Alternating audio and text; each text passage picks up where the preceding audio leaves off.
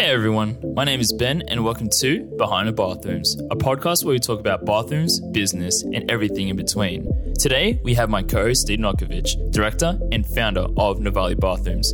This episode, we'll be talking about delivering quality in operations. This can be the project management side of operations, but also the strategic side, such as job scheduling, capacity, building a job pipeline, and using metrics to plan ahead. You'll find this episode that the strategic side plays a huge role in growing and scaling your business, and we recommend that you stay until the end to get the full value of this topic. Now, without further ado, let's start the episode.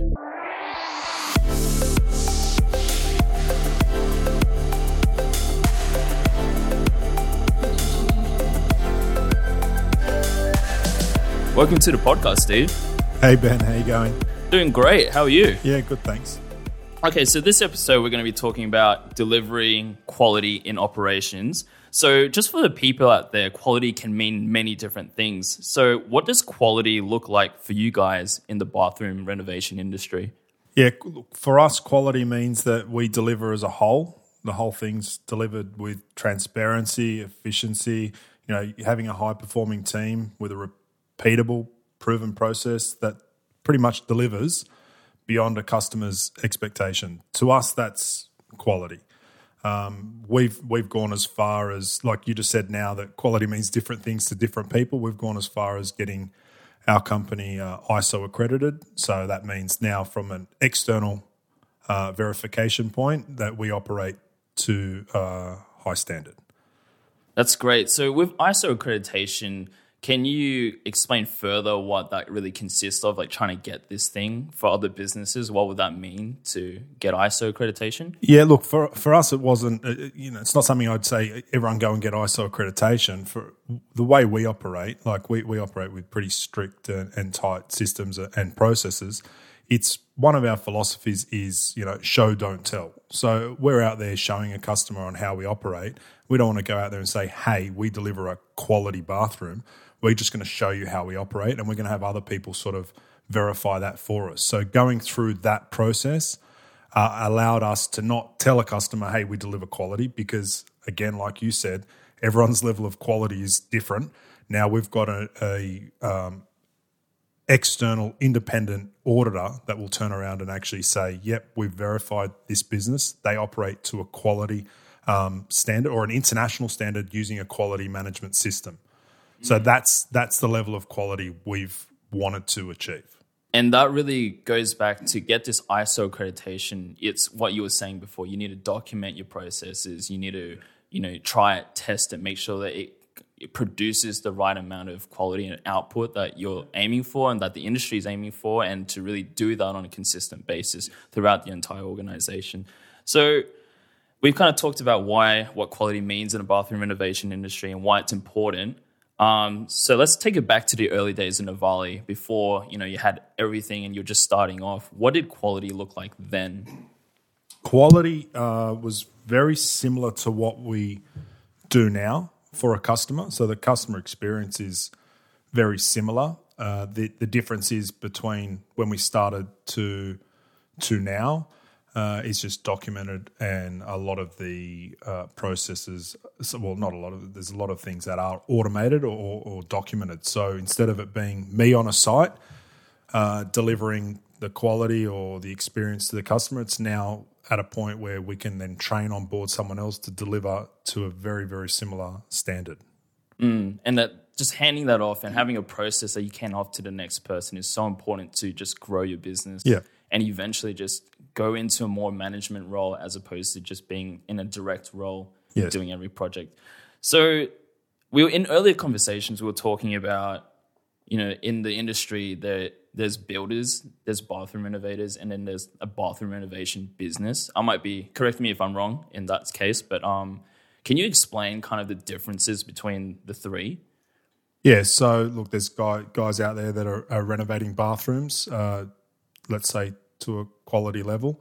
Um, but they're hands on, they're on site. So they're, they're having to be there to deliver that quality because, let's say, maybe the investment hasn't been made into documenting the processes or the time and effort to train someone to, to actually continue and deliver to the same standard that they're expecting. So they're out there renovating bathrooms. Then you've got the guys that are running businesses, running a bathroom renovation business that's renovating bathrooms.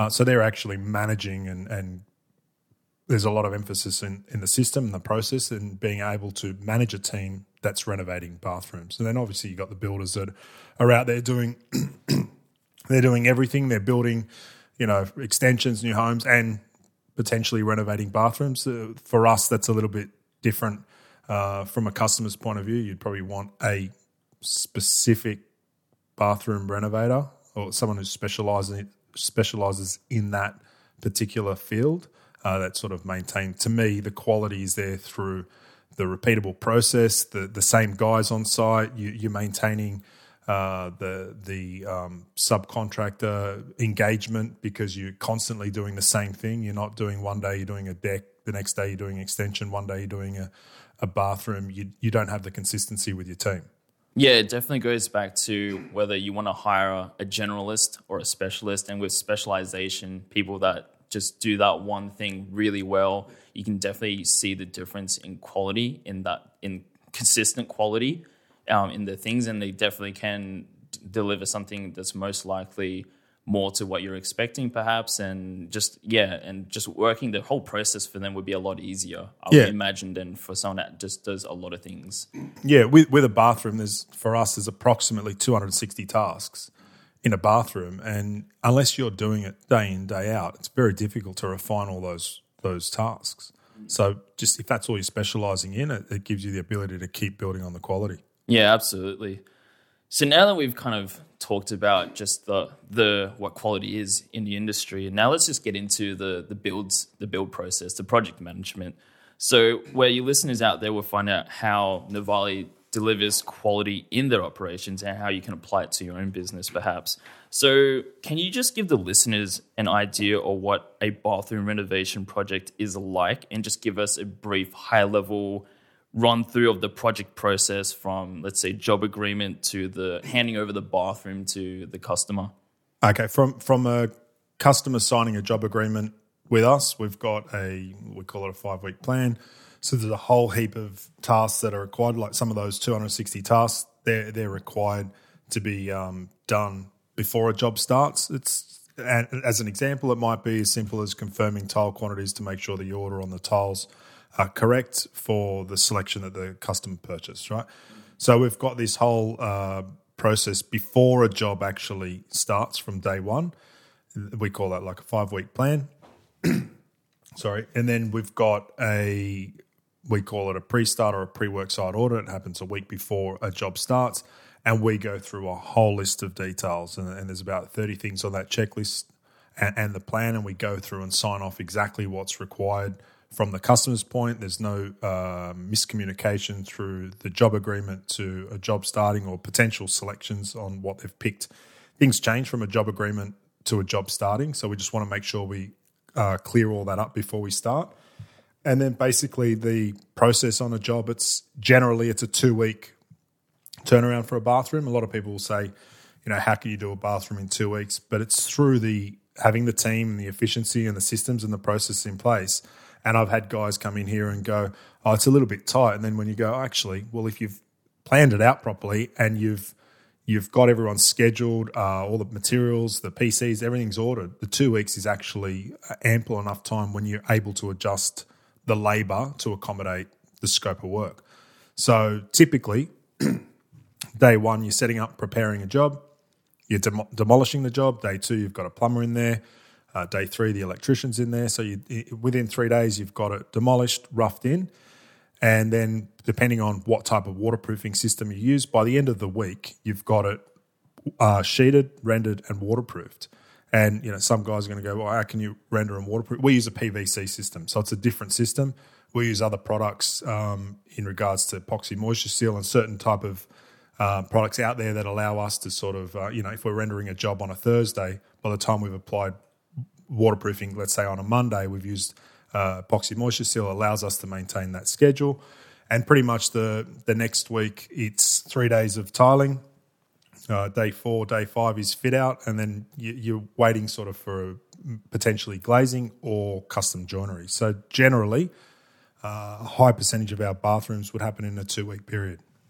Yeah, and I think you you pointed out something very important. Is that this is this two week process is really the product of really good planning, risk mitigation, and really that pre work site audit that just sets everything up. Yeah.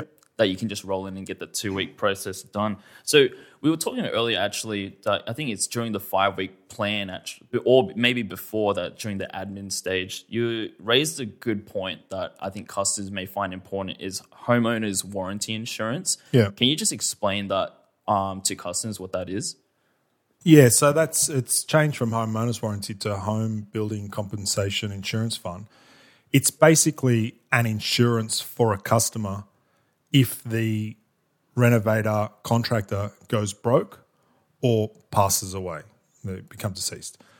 that protects the customer in in the event of any issues that arise after the fact, and if the builder or bathroom renovator doesn't come back and rectify their issues. So, so that's something that's a legislation. You've got to, you've actually got to follow it. So any any job over twenty thousand uh, dollars, that's requ- that's required. So look for us, it's it is unfortunate, but we see it a lot where you know we're, we're quoting bathrooms that it might be twenty two thousand dollars or twenty three thousand dollars or it might be even thirty thousand dollars, and you see the competitor quoting it at nineteen thousand nine hundred dollars.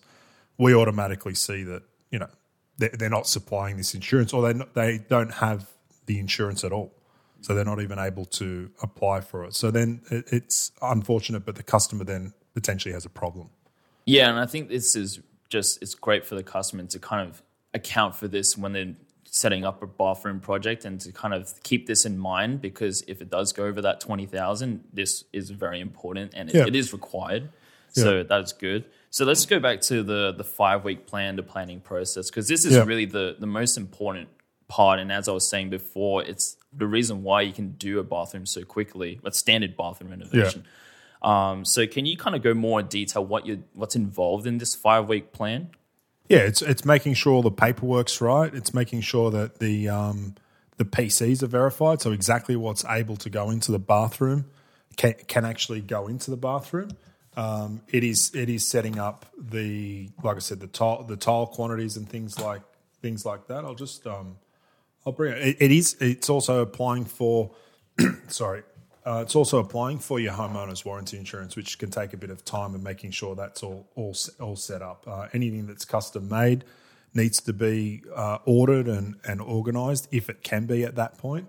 So yeah, there's a whole heap of things. The schedule's got to go out to the guys. So every every person that's on that job, you might have underfloor heating on the job. The underfloor heating guy, even if it's your team doing it, they know when they're doing it on what day. So that schedule gets released, the plan gets released, everything gets released to buy that time in case there's any changes or any issues that that might arise. So you've got time to fix. Oh, that's great. And also in that plan, um, you guys do the procurement stage, so purchasing of the Yeah. materials and organizing all that. You guys actually um, do that for the customer. Is that correct? Uh, yes, the customer's got the flexibility of purchasing the products themselves. Um, however, we advise that we get it through our suppliers. And a lot of the times, you know, the customers might think, "Oh, you're getting the the products, you're making money on the products, blah blah blah." How- it actually works is if we go through our suppliers, we actually pass on a discount. And the reason we pass on the discount is because we want to control the job and we want to actually own and re- be responsible for everything. And we've had many, many customers go and purchase the PC items, and it can become quite difficult and challenging for us to actually renovate and maintain that schedule. So we'll, we, we can finish a job in two weeks, and then there's still a vanity hanging around for two weeks because the owner's purchased it from a supplier that doesn't have great systems and processes in place. So, as an example, we just completed one now where the customer did purchase all the PC items uh, probably about a year and a half ago, two years ago.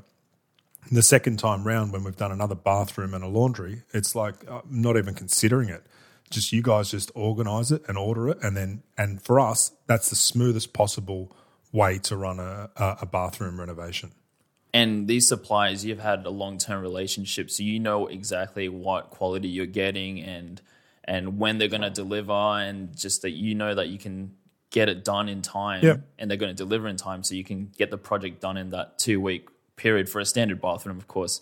And yeah, so um, in terms of that, let's move on to the the pre work site audit. Can you explain? So this happens, as Steve was talking about, this happens after the five week plan. You guys do a pre work site. Yeah, audit, that's that right. correct? So a week before we start, we go out to a customer and we go through the, the plan and, and the scope and make sure we've uh, again verified uh, at another point to make sure that we're all on the same page. And at that point, we um, basically sign off on all the all the little details that are required to make sure that that job runs right. So if there's anything that we need to either re- retain in the bathroom, um, we need to understand where where we're going to be placing our you know rubbish solution, um, access to water points, access to the electrical box. There's a whole list of things. There's about 25 to 30 things on a list, and, and we need to just that's our last point to double check and verify everything before the job starts. Um, it can take an hour, an hour, hour to two hours t- to conduct this um, audit process, but it can save you days the, on the on the back end.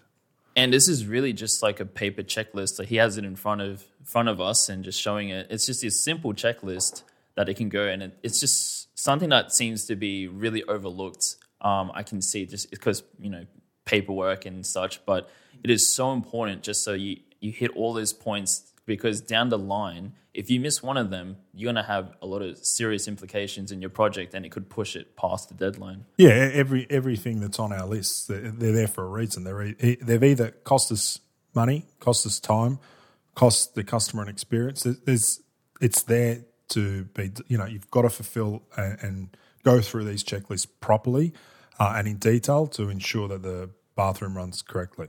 Yeah, and this pre-work site audit um, is an example, I guess, of you were talking about in earlier conversations about the difference between being proactive and being reactive. And can you explain why being proactive is so beneficial, especially doing um, the work that you guys do in bathroom renovations? Yeah, for for us pre-plan at the end of the day, everything that we're doing, we it's it's just repeatable. We're doing the same thing over and over again. So uh, to sort of step it back a notch, if you're going to be asking the same question and you've you've left, you know, you've had an initial chat with a customer and you're asking these questions, and it's all through. Oh, yeah, I've got to ask you this. I've got to ask you that. Why would you not document the questions that you always ask? Make sure you sign off and verify, and and there some of those questions are the proactive things that will save the time later. So if you're going to be able to um, check off this list, 20 items that you can ask before the job starts, as opposed to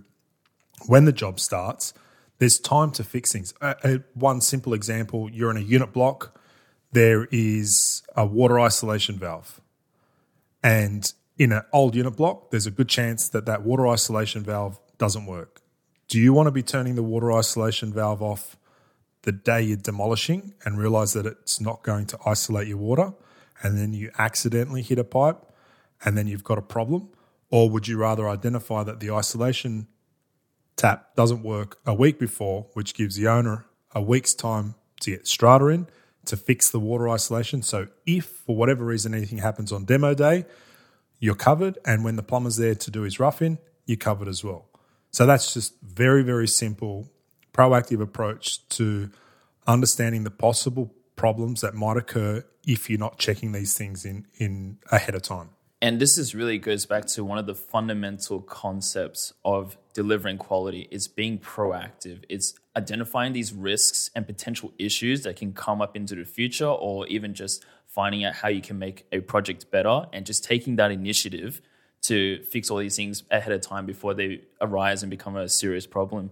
So we talked about the five week plan, pre work site audit, probably arguably one of the most important parts of this of the project. Let's move into the day one build process, where I think we, from a non-renovator myself, I not I don't have any trade experience or anything. I would have thought the day one build process is the hardest part, but really that is the easiest part. And can you just quickly elaborate why this is the easiest part?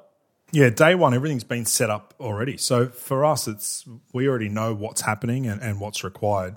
Uh, it's just setting the, the tone for the rest of the job. So day one is simply just establishing the site, making sure everything's um, protected, organised, materials on site. Demolition happens on, on day one, And day one is pretty critical because there's a chance, there's a percentage chance that you do find things on day one. It could be, could be termites. It could be, you know, even even as as far as let's say, oh, you go on day one, you start demolitioning and you find asbestos. We've already proactively checked and tested that if it is asbestos, we've already got a plan in place, and then the appropriate demolition companies in there on day one.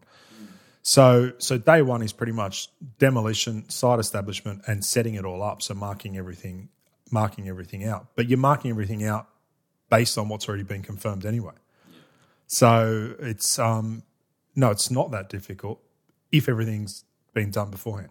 Yeah, and it just lets the trades just go in there and do their job. They Yeah. don't have to think and make decisions. Everything's done for them. Everything's set up. Everything is being labeled, and they can just go in, get the job done, and get out as soon as possible, which helps everyone, honestly.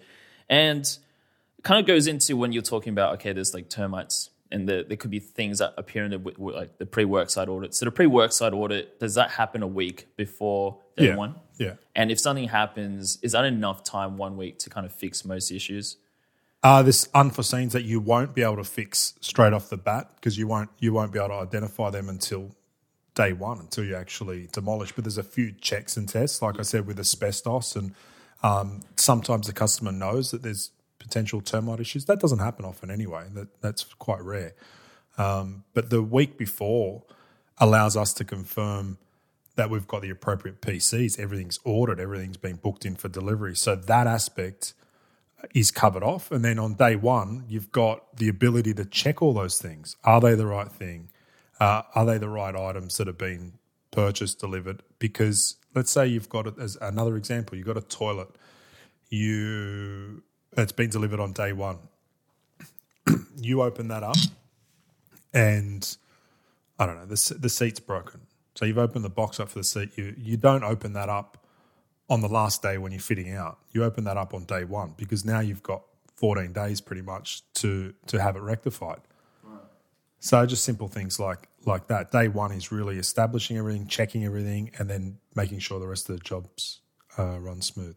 And in terms of that, when you're talking about the customer choosing PC items, is there a cutoff time within the process when they can keep making changes and then when they need to, that's the final decision? Uh, certain things you you're going to need to make, but and that's why it is a five week plan, and, and we and we do have a pipeline of our jobs, and we don't start a job tomorrow because a customer said they want to go ahead. There's a time frame between just even selecting it. So customers, I've had many customers say, "Oh, we're easy. We'll select it. You know, we just need to go out there one day." But that, some of them only have a Saturday to pick things. So Saturday comes, they didn't pick it, they didn't realize it was overwhelming. That takes two or three weekends potentially, depending on if they're going with one of our packages or or they're wanting to select it themselves. By the time they order it, and you've got vanities that might take three to four weeks, other items aren't that difficult. Um, so there's a few things that yes, you do need to select ahead of time. I'd probably say a vanity is the most critical because that usually won't be off the shelf. It gets custom made, even if it's purchased through a shop. And all the other bits, you have a little bit more time. And then there's also the other bits, which are, you know, grout colors and silicon, you know, trying to match colors. And if there's a variance, there's more time to decide on those finishes if they haven't um, already made them. All right, that's good to know actually. And so after the build process, everything's done. Um, are there any kind of inspections or things you do after just to get that ensure that final level of quality before handing off? Yeah. So uh, you mentioned before, like our pre-work site audit is is you know paper document. We we have that paper document for a reason because we're actually sitting in front of the customer and it's nice. We can draw and write on it. They sign off on it.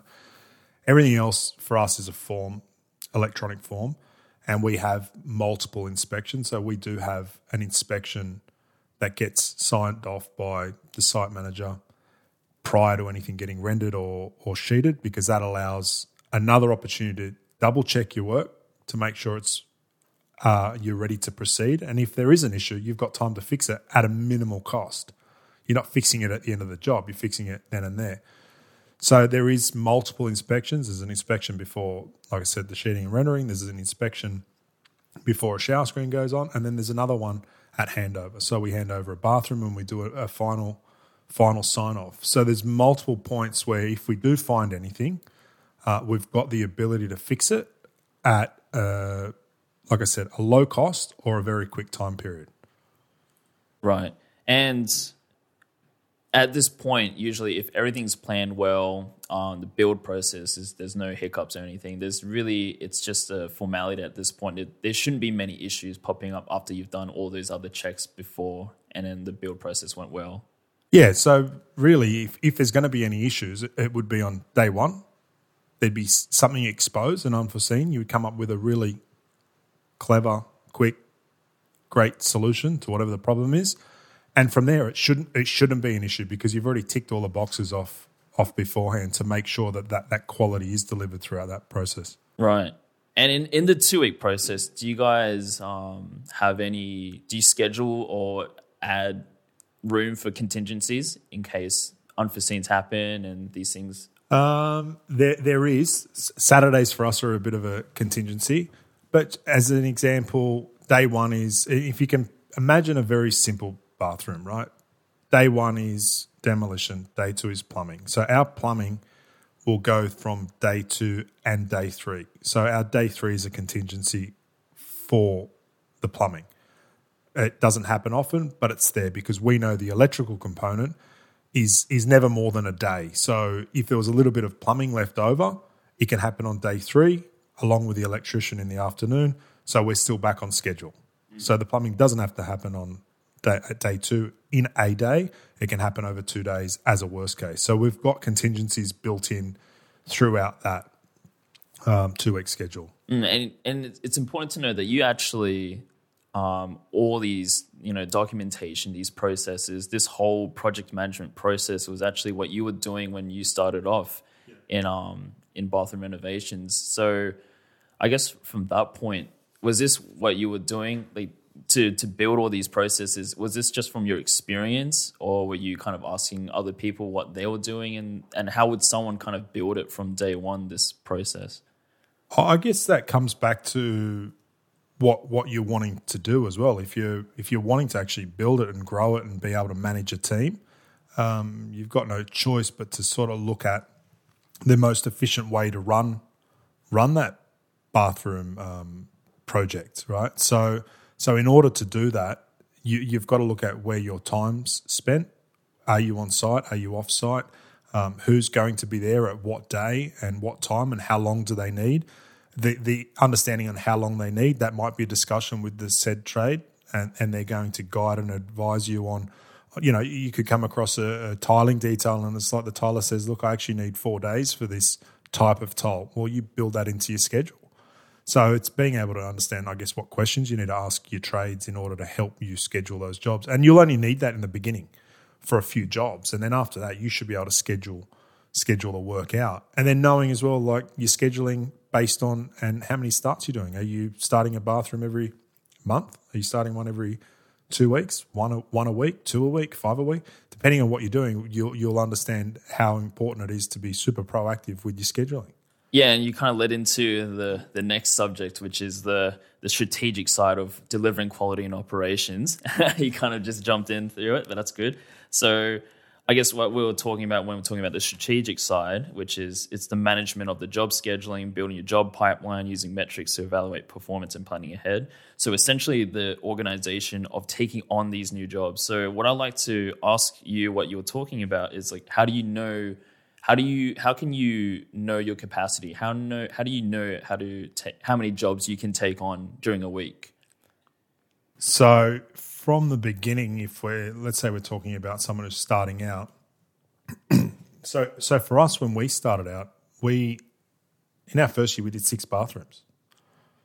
A year? Six bathrooms for the year right? So our first year was six but all along we are tiling. So we're tilers by trade. So we're tiling and we've built six bathrooms. But that that was uh, intentional. That was to give me ample enough time to dissect and analyze what was required, what was needed to refine without putting that pressure on. So I knew in year one that I was only able to do a small amount of bathrooms based on the capability of my knowledge and my team. Yeah. Right. And actually, how many people did you have in your team at that There's point? just there's three of us, three three, and probably had an extra one floating around, right? So at that point, I knew how many I could do based on our team's capabilities, which gave me the time to then build, refine, and tweak all the bits and pieces that were required. So I understood that from early on. A lot of guys will take on excess amount of work because it comes on, but they don't have the team to deliver. That's that's a hard thing because they've got to gauge it themselves. So if you if you come across uh, a customer not being happy, let's say, so we're talking about quality, right? In in the beginning, I will say I never ever not had a happy customer. Every single one was super super happy, and that was because I managed my time and I knew how much we could take on in order to deliver what we promised, right? So if I and I I didn't when I was running the jobs, but if you are out there running bathrooms and you hear a customer say, "Oh, that wasn't good," or "This wasn't right," you haven't got to the point where you can actually run it to a quality or a high quality level. So something's missing. Your team's not right. You, you don't have the right processes in place. You've taken on too much. So so you should be able to gauge on how much you can take on based on the feedback also from the customer. Because it will actually never be the customer. It'll be how you've managed the customer. And if you haven't managed the customer, have you not had time? Have you taken on too much? So you should be able to identify how much your team can handle based on, you know, not everyone who's renovating bathrooms starts off day one renovating bathrooms. They're usually a trade, a plumber, a tiler, a carpenter, and they start doing bathrooms and then they slowly build into a bathroom business. So you you you have to sort of work that out in regards to who you've got. Like for us, I don't know, we spoke about it last episode. It was about our first two hires were were on site workers, but our next hire was admin. So there's no point in you know going out there and doing all these jobs if you don't have the right team, and your your next team member might be admin or accounts or fine whatever it is. Um, you need to sort of stop, take check, and look at that. yeah, you were talking about you when you first started off. You handled six bathrooms um, in one year. Did you was that feasible? Did you what, did you learn that you can handle more because you had the, the team for it and things like that? You had all the processes set in place. Yeah, every time I've done anything, I've always had. I'm pretty conservative, so I've always had an income or, or a steady flow of activities getting done while I'm looking at the next thing. So the six again, that was intentional to do a small amount, and look, we do more than that every week, and there'll be a point where we do more than six every day. But I'm only going to the point where the team is able to deliver that amount. So again, six was only um, six bathrooms in the first year. And it doesn't matter, six, 10, 20. It's, it's more about the quality of the bathroom, not the number of it. But just to put it in perspective, a lot of guys are going out there thinking, I've got to renovate X amount, 20, 30, 40, 100, 100 bathrooms. But you can't renovate that many bathrooms if you don't have the team in place. So six in the first year was was feasible because it wasn't I wasn't relying on the six. I was relying on the other income from tiling and the six bathrooms gave me the foundation to to tweak and refine everything required to be able to just deliver that. Again like from a it's repeatable. It's all the same thing. Everything uh, gave me the time to to document and put some structure in place.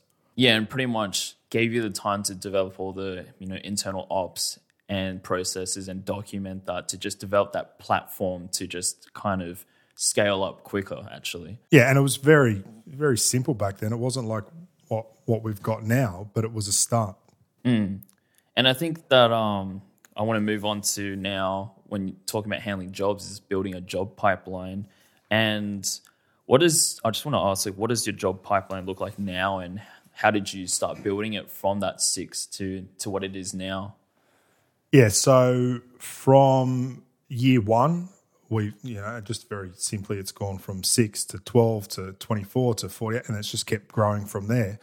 Um, again, we've adapted and adjusted the the pipeline and the amount of bathrooms we do based on one where we want to get to as a business, and and, and two how much we can handle. Right, so uh, right now, I know with the current amount of teams that we've got operating, they can all operate and deliver one job every every week, and there's you know six to seven teams running. So w- when um, going back to sort of knowing your numbers, we know that it's an average of 1.4 bathrooms to every customer. So we're we're renovating quite a few bathrooms every week, but that's only based on the fact that we've got the teams able to deliver what what we've set out to achieve and what we've actually promised to customer. So knowing knowing that number is just working back, then understanding your leads and your conversions, and then how much how much time and effort's required to actually get those bathrooms ready to be able to, to to deliver, and then knowing that the team's able to deliver as we've promised. And yeah, you just you're just talking about metrics just at the end of there, and that's um, something I want to ask you as well is that um, what kind of metrics are you using to measure, you know, your pipeline, and like and how many kind of jobs you need to do within a certain amount of time yeah. So look, if I've got uh, every individual team, we'd be looking at, and we've found this nice little balance of a job starting every week for uh, an individual team is a nice, um, even sort of, you know, balance for customer experience for for their time management, uh, the team underneath and the subbies. It, it's nice and and pretty relaxed, right? So, if I was looking at having a team uh, renovate a, a, job every every week, I would be using the metrics of uh, how long does it take to actually convert a job. So from a phone ringing to a job actually getting accepted to a job starting, I know is sixty days, right? So it's thirty days to a job uh, being accepted, and it's another thirty days from a job starting. So using that number to understand how far in advance I need to be booked, and then understanding the conversion rate so how many how many leads do I need, and, and how many of them am I going to convert? To understand how long do I need to spend on quoting and how long an actual quote takes. So it's not like you know, quote's half an hour. You've actually got to go to the quote. You've got to you know explain. There's a lot of back and forth with customers. So so understanding that time, so how long a, a, a quote takes, and let's call it five hours to be conservative and then understanding your conversion rate. So if you've got a conversion rate of 20% and you've got a job starting every week, you're going to need to go and quote five jobs every week, as opposed to a conversion rate of 40% where you're going to quote two and a half. So then you understand how much time you need. And then also the intention of growing from six to 12 to 24 quite slowly, that allowed us to have a high level of referrals. So we had a high conversion rate because we didn't have to advertise. So the time spent quoting was very minimal as opposed to someone out there that's starting and that doesn't have a referral network and wants to renovate, let's say, 50 bathrooms a year. They're going to be buying those leads from somewhere. And then that's expensive. And then the conversion rate on those bought leads is low. So now it's a double whammy and it's super expensive to win a job. So that's where we sort of say to the guys out there that are starting to to renovate to do it slowly and organically and potentially keep their trade business or whatever they've got on the side. It's it's not on the side, that's their bread and butter and and the bathroom happens on the side. And that's going to ensure and help them actually build a sustainable strong business. And you just actually touched on a very important point the, importance of referrals and how quality leads to referrals and how effective is it. And so it kind of leads on to that next question of uh, how has referrals and how much of your business is um, benefited by having customer referrals? Yeah uh, original uh, initially um, nearly everything was a referral. There was a bit of advertising and i was just trying it and testing it just to see what the the return was. And I, I know when we first started, it was you know Google and an ad in the paper, and I got four times bang for my buck um, through Google versus the paper. Um, I know what the conversion rates were on those sources as opposed to referrals. So nothing beats a referral. And the way you're getting a referral is through the quality of your work. So a lot of guys out there I don't, I don't know the mindset on, and why this happens, but if if you're not out there to absolutely deliver quality to a customer, you are paying for it. So a lot of guys don't see the value in delivering the best possible experience to the customer. And if you understood the numbers and the money involved, you would do anything and everything to make sure that the quality of that bathroom was to the highest standard possible. And that's the hard bit because you said originally everyone looks at quality from a different point, right? So someone thinks it's quality and someone else doesn't. If your customer thinks it's quality and they feel like it's quality, then it's quality. And you know that you've delivered the best possible experience. That's going to put you in the best stead to have a high referral rate. And then on the referral rate, the conversion rate is completely different. So when you're converting a referral as opposed to a, a lead from Google, they're, they're, different metrics. They're different numbers there. So when you understand that that referrals come from quality, you're going to make sure you're delivering quality to a customer.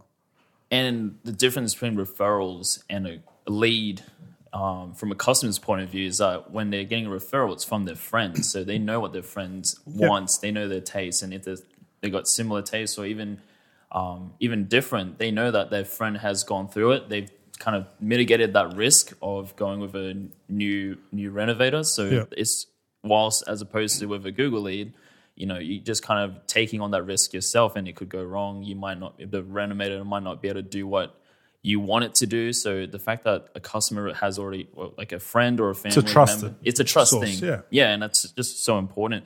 And I kind of want to touch upon a point we may have missed in the project management side, which is that you you you you prioritize making the deadlines as opposed to let's say you know getting maximizing the profit. You rather get the job done quickly and job on time than pushing it back and trying to get every profit from that. And that's because you you adjust the labor not the deadline. So can you just tell the listeners out there what we're talking about when we talk about that? Yeah so the priority is actually the customer one. So the customer experience one. The, the schedule when we build the schedule out we have like we sort of said about contingencies. There's a couple of days there where we don't we don't jam it too too tight where we're we're going to have problems. So we want to maintain that schedule, but that's maintaining that schedule is one. So you you're not in the customer's house for for 14 weeks. You're in there for the shortest amount of period, um, and that's through efficiency. That's not through uh, cutting corners or mismanage. It's not through that. It's just through pure efficiency and making sure we're proactive in our approach.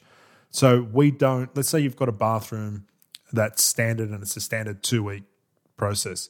If it's a bit bigger than standard, it's still a two week process for us because all we do is adjust the labor. So instead of demolition being two guys, it's three guys. Instead of the plumber being on there on his own there on day two, it's two plumbers there. You know, the the villa board is you know, the sheeting of the villa board is now two gyprockers and and a, a labourer potentially, depending on how, how large it is. So we're not really adjusting our schedules so much. We're adjusting our balance, the balance of labour, to accommodate a a nice sort of flow of two weeks. And that's not to say we're not going to do a bathroom in two weeks if that bathroom requires three weeks or four weeks or five weeks. We're going to do the bathroom in the time that's required to deliver the best quality. And then from there, it's the quality and then on schedule. So we are, yeah, we're adjusting labour to suit suit a schedule. And I think that's that takes a lot of discipline to do because I think as a new business, even for me, I would think that you need to maximize the profit of every job, and that, even if that means you know reducing the cost and stretching that deadline, but that deadline in the long run will by stretching it will eat into getting new jobs and having time for that new job pipeline and you know and kind of having that constant flow. And it will interrupt that flow if you stretch that deadline. Is that correct? Yeah. So look for you, you, eh, depending on how you want to operate, if you want to operate and be on site and you know do everything yourself, I think we sort of touched on it before, and you do everything yourself, and you want it to span over three weeks, that's fine. You you renovate a bathroom and you you run that yourself, and you're on there and you're hands on, and you you're going to do that over a three week period. That means you're going to get to you know 16 bathrooms a year, or you can actually schedule it, build a team, get it to a point where you can actually manage and understand that managing over doing the job is is the priority. And you can then start booking in a bathroom every week which is you know 48 we, we call it 48 weeks. We, we all have four weeks off. Um, and, and it's it's just all it is is adjusting your time the labor of your your team and, and I think also putting a, a, value in your time. That's the biggest thing where I, I see a lot of guys going well I'll just do it myself it's not costing it's costing you because it's what are you not now doing because you're so busy building the bathroom and you're renovating let's say 16 bathrooms a year you're now what are you not doing you're not now getting a lead following it up organizing the next one, building your team because you're too busy saving money. So we see we see that as a common common issue. And that, and when we talk about quality, if you're happy and you want to renovate a bathroom over three weeks and you're delivering the best quality to the customer, that's fine. You're going to stay there and you're going to renovate bathrooms. But if you actually want to run a business that renovates bathrooms, you're going to have to start looking at documentation on how do you how do you get the quality that you're delivering over three weeks? How do you get that quality in a process documented so the next guy that you're going to train can deliver it in a more efficient way? So yeah, that's pretty much how how we see it. No, absolutely. I think that is one of the major takeaways from this episode is that quality in operations includes both the project and the strategic organizational side. And I feel that a lot of people, just like myself, would focus on project management. I'm not really focused on building or getting that next job. But then now that I've think about it, it's actually so important figuring out how to get a process done to get that new job and managing multiple jobs, especially if you want to go from, you know, just being a renovator to a business. And that jump is requires a lot of that strategic side to invest in. So thank you for that, Steve. And we're going to jump back to now the customer side. And you talk about the quality and how customers recognize quality. Can you explain from your experience what does a customer see when they think of a quality bathroom and project? Yeah, I think from a customer's point, um, I, I look at the actual bathroom itself as being, let's say, 50%, and the rest of it being, it's actually, I'd say more, but let's call it 50 50. The bathroom itself is 50%, and the rest of it's 50 So the experience, what did they go through? Were you on time? Were you neat? Were you tidy? Did you communicate well? So so that there's a quality piece to all of that, and then there's a quality on the job. For a customer, it's probably harder to tell that that tile's been laid properly with the right glue and the right spacing and the right you know uh, internal corners being siliconed and not grouted, and there's a whole heap of those little things. Um, but from a customer's point, if they they feel like they've been taken care of, and we know that we've delivered, like anyone out there that's actually delivering it, they know that they've done the right thing by following the the code and and what's required of them doing it. It's actually all the other bits and pieces that the customers remembering the whole experience. How do they feel at the end of it? Did they feel like they were taken care of? Did they get value for money? I know for us, it actually happened probably last week, where after ten years, I had a customer call call me up actually, and he just had a, a little ten years later, he had a little leak in his shower. It was a bit of a, a defect in regards to um, a shower screen system. And we've gone and sorted it out 10 years later. And looking at that bathroom 10 years later, it's like it was done a week ago or two weeks ago, right? One, yes, the customer's taken care of it, but that's the quality. The quality will last the test of time. So, from a customer looking at it uh, the day it's finished, they're going, yeah, this looks good, but is it going to still look like that 10 years down the track? And that's the difference between having a quality product and service. And then all of a sudden, the $2,000 extra up front doesn't seem too bad. If 10 years down the track, I've got a bathroom that's actually being done properly and I felt like I was taken care of and they, they did it in the time they said they were going to do it. They didn't muck me around. Uh, they're all nice, polite. The quality of the work's there. 10 years down the track, they've still got a bathroom that's, that's beautiful. And it just goes back to just when you get everything right the first time and you get the right things, you, you do the right – processes, checklists, the quality is just reflected in that. And you also just touched on something very interesting is the customer experience. And that is also important in terms of not just building a great bathroom, but also delivering a great customer experience. And this this takes uh, a lot of uh, trial and error sometimes to understand what a customer really wants. I've gone through that personally, but for um, for the listeners out there, can you kind of explain what um, how to deliver a great customer experience, especially in bathroom renovations? Uh, I think being clear and transparent, like we spoke about before, and um, setting the expectation. I, I, think the biggest thing is putting yourself in their shoes. So I, I remember early on, this was something that happened. I, I had um, someone was working for me, and they were taking the day off and they were taking the day off because they had some landscaping done in the back of their yard, right? And I'm like, okay, so you've got to go home to be there because someone's working in your backyard. And I thought, oh, this is this is a trust thing. This is a trust issue. They've got to feel comfortable about you being in their home. So if you can make the customer feel comfortable, and yeah, look, if you've been referred, how much easier is that? They know you're going to do the right thing because their friends told them, and blah blah blah. So that whole feeling and the experience is really what what uh, changes and, and, makes the um, the whole process valuable, as opposed to just making sure that the bathroom's done right. It's everything else in between. Yeah, and I think also we were talking about in earlier conversations about the difference of say like trades working on a development site versus someone's home and can you kind of explain the difference for the listeners out there that may be in this situation, what the difference is? Well, just going back to what I was saying there, you know, having to be home because you've got someone in your backyard, like you're in, you're in someone's home, and the the level of care and attention that's required to make that customer feel feel happy and and comfortable is is different to a building site. You're on a building site or a development site, whatever whatever you want to call it. Um, there's no emotion there. It's just a transaction. You go on there, you've been paid a rate to do a job where you're in someone's home and they're actually they're actually trusting you in their home.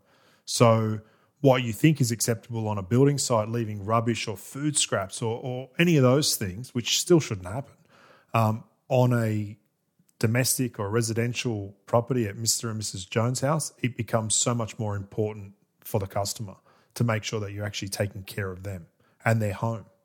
That's their pride and joy. And this gets kind of reflected in a referral, doesn't it? Well, yeah, because the way we operate, we're we're doing whatever we can to to take any pressure off the customer, make sure that it's as easy and as comfortable as possible for them. Because, and we've spoken about this before, where the bathroom itself is the bathroom, that should just be done. That's like um, it's like a plumber knowing how to plumb. We know how to renovate the bathroom. It's all the other bits and pieces that we've got to make sure that the customer's happy with. Mm. And from all of this, you know, the quality, it, it reflects in the price. And I think that's something that's very hard to communicate to the customer. Mm. So, do you have any tips on how to communicate saying like you charge like potentially a higher price, but because of this, it's because it has all this quality inside and yeah, deliver a great experience? That, that's probably one of the hardest things or one of our biggest challenges because even you said it now, we don't actually charge a higher price. They're just getting extra for it.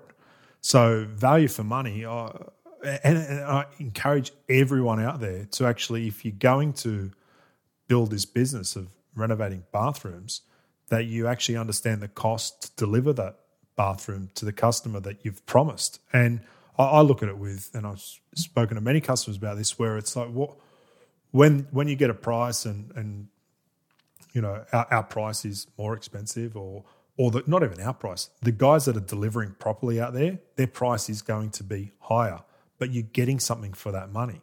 You're getting a quality trade you're getting all the scope done you're getting um, project the job being properly project managed so the customer doesn't need i've heard and seen too many horror stories to understand that the higher price isn't always higher, and and there's got to be some kind of balance in the customer understanding uh, what they're getting for the money. So they're struggling to understand. Now we spoke about this before with transparency. It's like um, for them to be able to dissect it and understand what they're getting, it's not a higher price.